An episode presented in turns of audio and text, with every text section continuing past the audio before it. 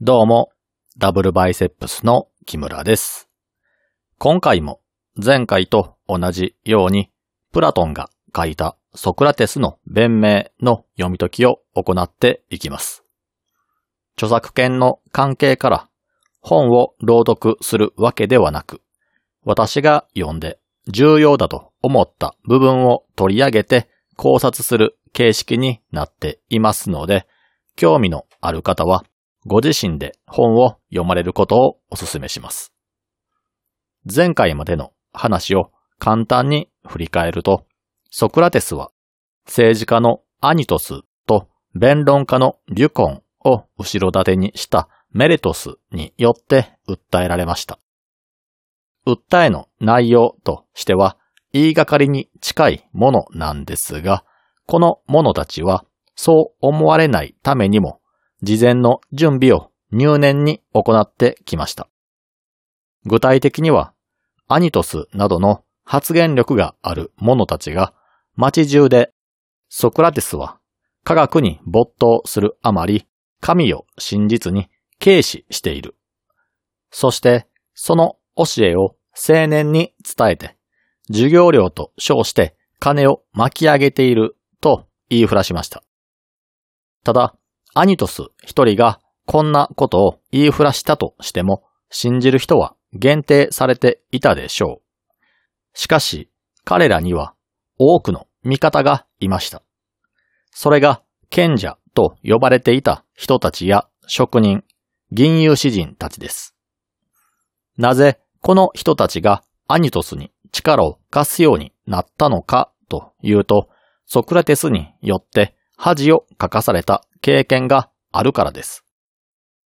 ソクラテスは人が幸せになる方法や優れた人間になる方法、人を良い方向に導く方法などを日々研究していましたが、その答えどころか糸口すら見つけられない状態でした。彼の苦悩を身近で見ていたカイレホンは少しでもソクラテスの助けになればとデルフォイの信託を受けに行ったところ、この国で一番賢いのはソクラテスだという信託を受けてしまいました。これによってさらに思い悩んだのがソクラテスです。自分は何の答えも見つけ出していないし、その方法すらつかめていない無知なものなのに、そんな自分が一番賢いと言われても理解ができません。彼はきっと神でも間違うことがあるんだろうと思い、その信託が間違っていることを証明するために、賢者と呼ばれている様々な人に会いに行き、対話することによって自分よりも賢い人を探し始めました。彼は弟子を多く抱えている賢者に会いに行っては、私は無知なので知恵を授けてほしいと言って自分が研究対象にしてきたアレテについて賢者に尋ねます。対話編のプロタゴラスなどを読むに、彼は教えを請うときには人払いをして二人っきりで対話をする方が良いのか、それとも弟子の前で対話をする方が良いのかを尋ねていましたが、多くの者が弟子の前での対話を望みました。なぜなら、ソクラテスという名前はそこそこ売れていたようなので、多くの賢者たちが有名人の彼に教えを授けることで自分に箔をつけようと考えていて、その証人として弟子にその現場を見せつけようと考えたんでしょう。しかし、対話を進めていくと、すべての賢者が最も根本的なことである正義や勇気についてすら知らないことが判明してしまいました。結果として、賢者たちは弟子の目の前で自分が無知だと暴露されたことになり、この営業妨害にも似た行為に腹を立てて、彼に罵声を浴びせて追い返しました。ソクラテスがすべての賢者に声をかけ、その者たちが無知であることが証明されてしまうと、彼は次に銀融詩人や職人といった人たちにも質問を投げかけていき、彼らの無知を証明してしまいます。結果としてソクラテスは多くの賢者と職人、銀融詩人を敵に回し、彼らから恨まれることになってしまったというのが前回までの流れでした。このようにソクラテスは多くの敵を作ってしまったんですが、その一方でソクラテスたちの対話をそばで聞いていた聴衆の中から、多くの賢者や専門家たちを言いまかしたソクラテスこそが真の賢者ではないのかというものが現れ始めます。そして、その中には、ソクラテスの弟子になりたいというものまで出てきてしまいました。彼自身には教えるものは何もないんですが、そばにいたいという人を追い返すこともしないので、ソクラテスは彼らを同行させていたようです。ソクラテスは弟子志願者の同行は許しましたが、彼ら自身に教えること自体はないので、弟子というか仲間たちは賢者とソクラテスが対話する際には同行し、その対話内容を聞き続けました。そうした活動を長期間続けていると、ソクラテスと行動を共にしていた青年たちは、ソクラテスの話し方や考え方を吸収し、自分たちにも同じようなことができるのではないかと思うようになり、真似をする者が現れ始めます。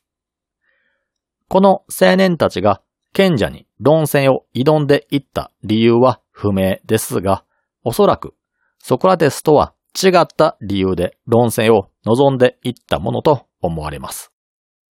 というのも、青年たちがソクラテスに付き従っているのは、彼らがソクラテスのことを賢者を言いまかすことができるほどの賢者だと思っているからですが、実際のソクラテスは彼自身が主張している通り無知な存在です。この部分で弟子とソクラテスとの間に大きなギャップがあります。そのため、弟子たちの中には自分自身の無知を解消するために賢者たちに挑んでいったわけではなく、ソクラテスの使う話術を模倣すれば自分も賢者を言いまかして有名になれるのではないかと思い込んで実践する者もいたはずです。ともかく、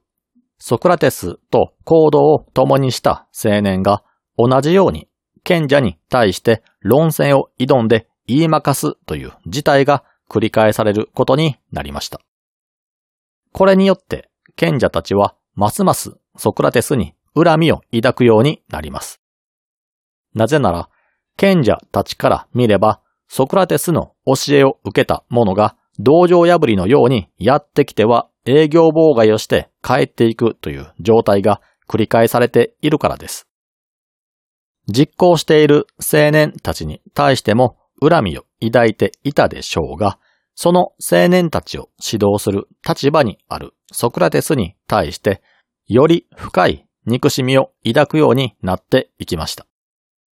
このような経緯で、ソクラテスは賢者だともてはやされる一方で、憎まれるような存在となっていきました。ソクラテスを憎んでいる賢者側としては、彼やその弟子にあたる人物に負けたから憎んでいるというのは口が裂けても言えないので、自分が敵対している理由に正当性を与えようとして、ソクラテスを罪人に仕立て上げたんでしょう。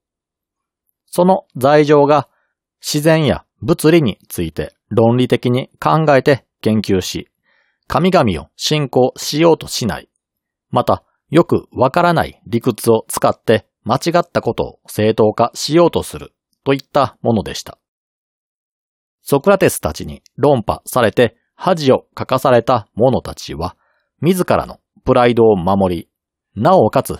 ソクラテスに復讐するために、アニトスたちが掲げたもっともらしい理由に飛びつきます。結果として、アニトスは政治家の代表として、リュコンは弁論家の代表として、そしてメレトスは銀融詩人の代表となり、今回の裁判が開かれることになったというわけです。前回、ソクラテスは自身を非難する人たちをアニトスをはじめとした積極的に行動を起こしてソクラテスを破滅させようとする人たちとソクラテスのことをよくは知らないけれどもなんとなく批判している人たちに分けました。後者についてはこれまでの説明で理解ができると思います。要するに一部の賢者と呼ばれる人たちが恨みを募らせて自分の立場を守るためにソクラテスは悪者だと言いふらし、それに事情をよく知らない人たちが便乗したというわけです。次に、実際に訴えるという行動を起こしてまでソクラテスの失脚を願った人たちに対して反論していくことになります。今回実際に訴えたメレトスの主張を見てみると、ソクラテスは青年によからぬことを吹き込んで堕落させ、国家で定めた神々を信仰せずに独自のダイモニアを信仰していると言い、訴えを起こしています。ダイモニアというのは神と人間をつなぐメッセンジャー的な役割である精霊といったギリシャ神話の神々と認められていない存在と理解してもらって良いと思います。では、この訴えを分解し、一つ一つ、それが真実かどうかを見ていきます。まず、青年によからぬことを吹き込んで堕落させたという点について考えていくんですが、この件についてのソクラテスの一方的な弁明というのは、すでに先ほど行われました。ソクラテスは青年には何も教えていませんが、彼と賢者が行う対話を幾度となく見続けた青年たちが、その手法を丸パクリする形で賢者に挑んでいっただけです。ただ、今回は目の前に訴えた張本人であるメレトスがいるので、彼に対して質問をしていくことで、この訴えが事実かどうかを確かめていきます。メレトスの主張では、ソクラテスが青年に積極的に関わったことによって、彼らは悪い道へと引きずり込まれたとしていますが、では逆に、関わり合いになることで青年を良い方向へと導ける人間というのはいるんでしょうか？この問いかけに対してメレトスは国の法律だと答えます。ただ、この答えはソクラテスがどのような人物かと聞いているにもかかわらず、人ですらないシステムで答えているので答えになっていません。ソクラテスはその部分を指摘した上でもう一度メレトスに尋ねると、彼はここにいる裁判官全員だと答えます。メレトスが最初に挙げた国の法律というのは秩序を意味していますし、次に挙げた裁判官というのも、その秩序を守るために存在する役割です。今までに読み解いてきたプラトンの対話編によると、秩序が人を良い方向に導くというのは、ソクラテス自身も考えていたことなので、おかしな理屈とも思えません。しかし、秩序を担っているのは裁判官たちだけではありません。法律を作るのは政治家ですし、政治家自身も法にのっって仕事をこなしている人たちですが、では政治家には人を良い方向へと導く力がないんでしょうか？当時のアテナイは今現在のように専門の勉強をして資格を取った人間が裁判官になるわけではなく、選挙に勝った者が政治家になるわけでもなく、すべての公職はくじ引きによって決められていました。政治家も裁判官もくじ引きで当たった人がなっているに過ぎませんが、では、くじ引きを引く権利がありながら当たりを引けなかった、その他大勢の大衆には、人を良い方向へと導く力はないんでしょうかメレトスは、人を良い方向へと導ける人間だけがくじ引きを引き当てたとでも言うんでしょうか？この問いかけに対してメレトスは、裁判官はもちろん、政治家も、その他一般大衆も全員が青年を良い方向へと導くことができると主張します。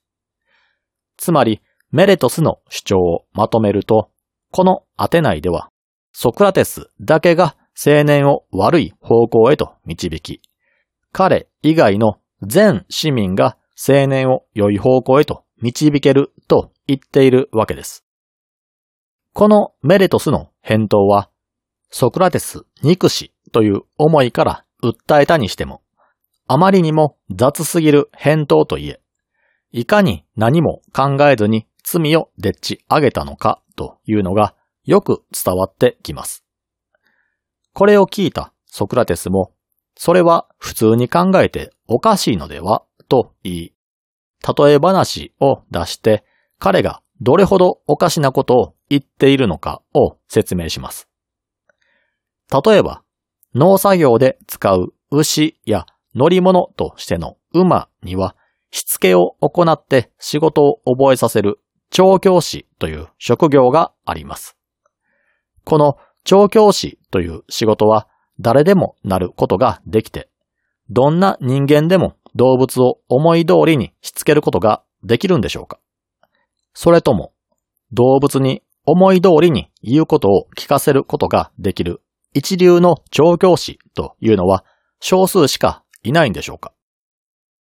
現実を見てみればわかりますが、調教師という職業がある時点で動物を思い通りに操ってしつけることができる人間というのは才能や技術を身につけたごく少数の限られた人間だけです。もし全員が動物を思い通りにしつけることができるのであれば、調教師なんて職業は存在せず、みんな自分の家畜は自分たちで見事に調教するでしょう。では次に家畜の調教は優秀な一人の人間が責任を持って最初から最後までやり通す方がいいんでしょうか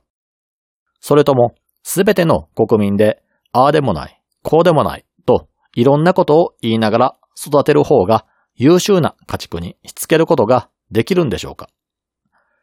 これも考えるまでもありませんが、優秀な一人の調教師に任せる方がいいです。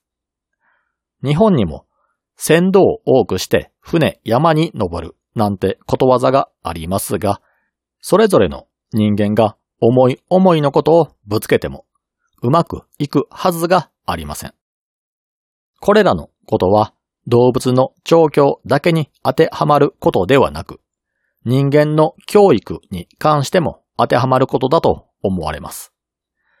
もしソクラテスを除くすべての人間が人々を良い方向へと導ける力があるのであれば、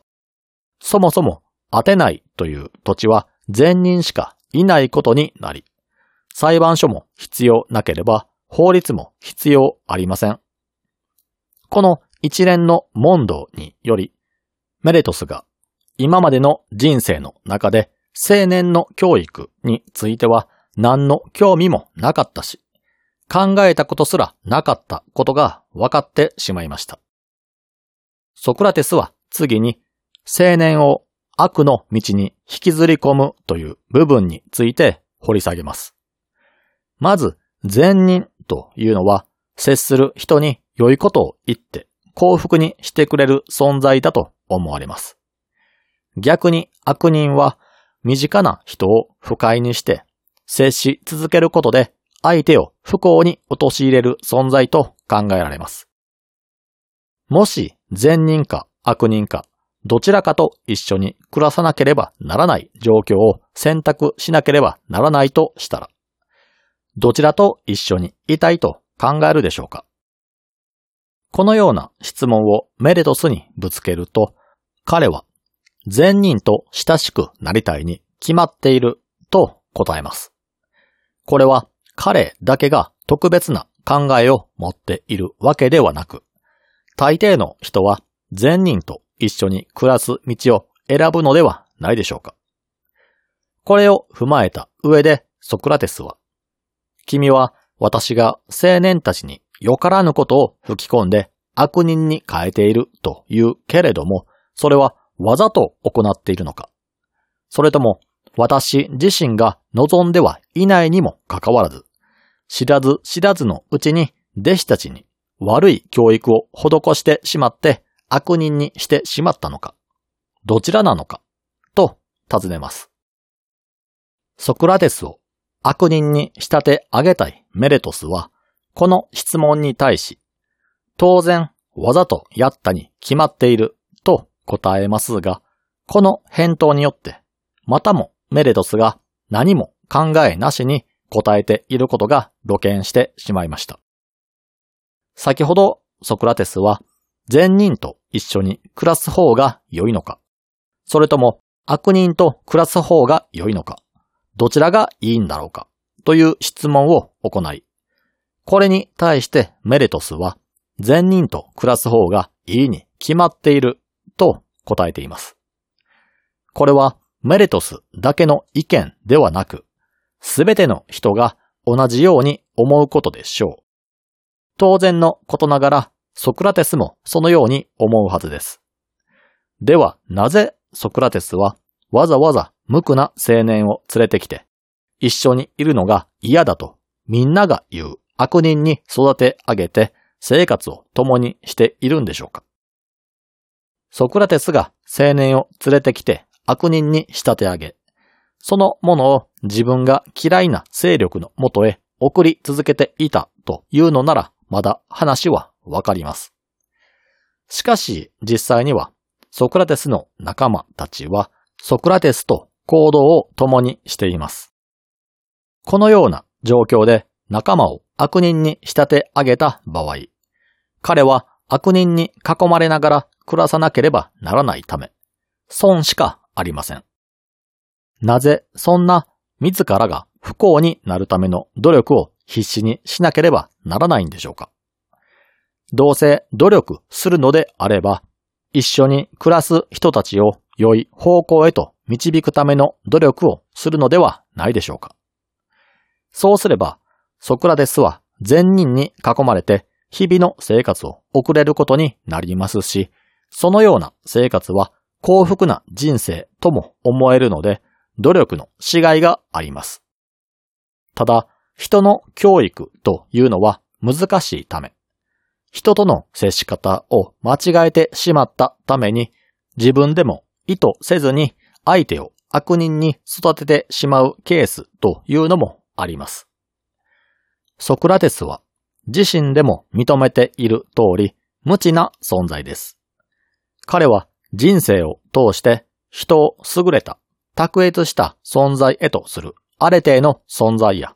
それを構成するものについて考え続けましたが、結局は分からずじまいでした。そのため、ソクラテスが人を良い方向へと導こうと頑張ったとしても、仲間が悪人になってしまうケースはないとは言い切れません。ですから、先ほどソクラテスがメリトスに対して行った質問では、私はわざと悪人に仕立て上げるために青年に教育を施したのか、それとも私自身には悪意はなく、知らず知らずのうちに青年が悪人になってしまったのか、どちらなんだろうか、と聞いていました。これに対してメリトスは、ソクラテスを悪人にしたい一心で、わざとに決まっている断言しました。メリトスからすれば、ソクラテスには自覚がなかったとしてしまうと、ソクラテスに罪がなかったことになってしまう可能性が出てしまうからです。このメレトスの発言は根拠のない明らかな嘘だとしか考えられません。次にソクラテスは国家で定めた神々を信仰せずに独自のダイモニアを信仰しているという部分について追求するんですが、その話はまた次回に行っていこうと思います。それでは皆さん、さようなら。